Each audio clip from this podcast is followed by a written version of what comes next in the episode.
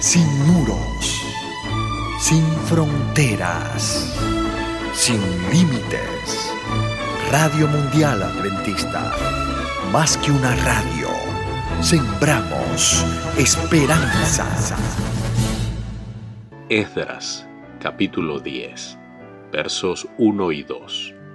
Mientras oraba Esdras y hacía confesión, llorando, y postrándose delante de la casa de Dios, se juntó a él una muy grande multitud de Israel, hombres, mujeres y niños, y lloraba el pueblo amargamente.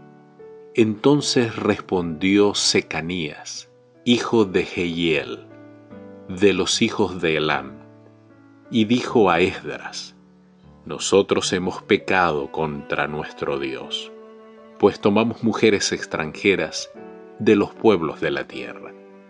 Mas a pesar de esto, aún hay esperanza para Israel. Muchas personas habían ido al templo para presenciar el sacrificio habitual de la tarde.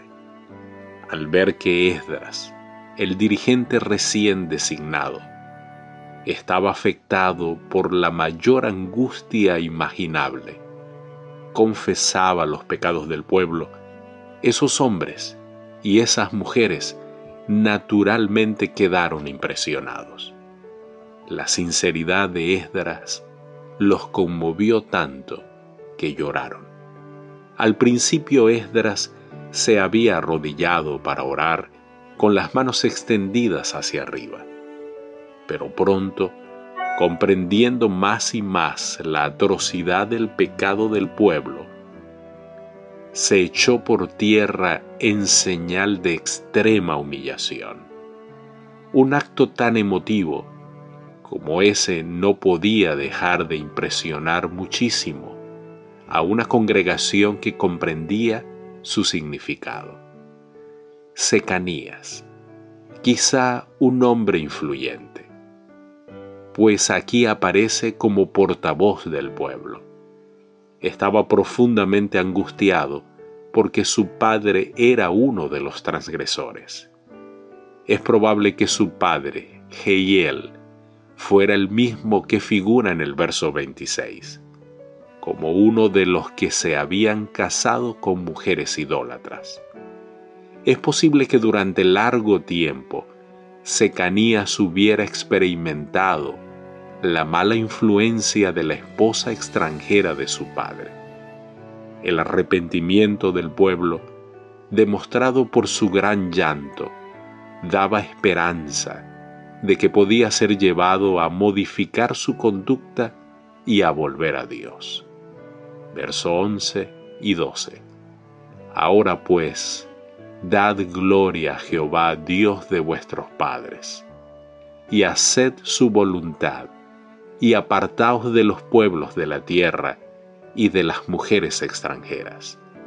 Y respondió toda la asamblea, y dijeron en alta voz, Así se haga, conforme a tu palabra. Hasta este momento, Esdras parece haber dejado que presidieran las autoridades civiles pero ahora se adelantó osadamente para censurar el pecado cometido, y como caudillo supremo, exigió la repudiación de las esposas extranjeras, puesto que eran tantos los casos que debían investigarse y decidirse, se sugirió que los funcionarios administrativos y las autoridades judiciales recibieran autorización para encargarse de este asunto.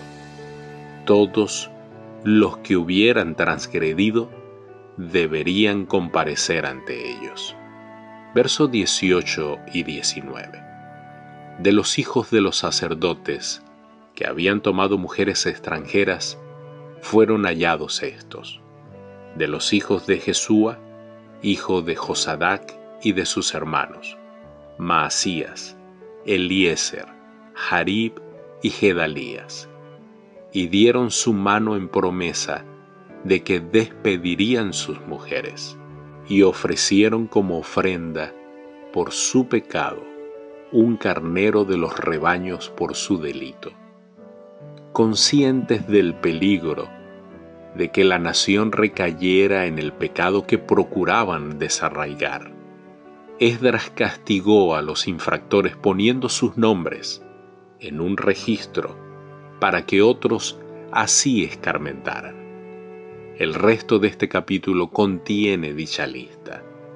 A los sacerdotes les cupo el primer lugar en esa nómina de transgresores, pues su responsabilidad era la mayor de todas.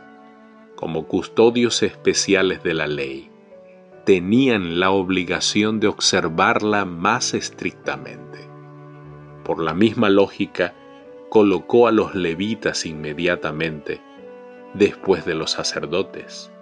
Luego siguen los laicos ordenados según sus diversas familias.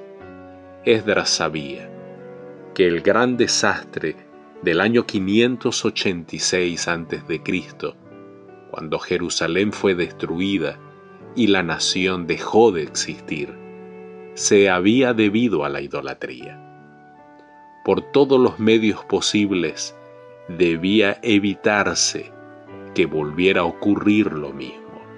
El mal, aunque pequeño cuando Esdras llegó a Jerusalén, en poco tiempo escaparía de todo control si no se lo extirpaba. Por eso se resolvió erradicarlo sin pensar en las penalidades personales que eso ocasionaría. Querido Dios, concédenos la firmeza de Esdras a la hora de erradicar el pecado de nuestros propios corazones y ayudar a otros para que se reformen. Te lo pedimos en Jesús. Amén. Dios te bendiga.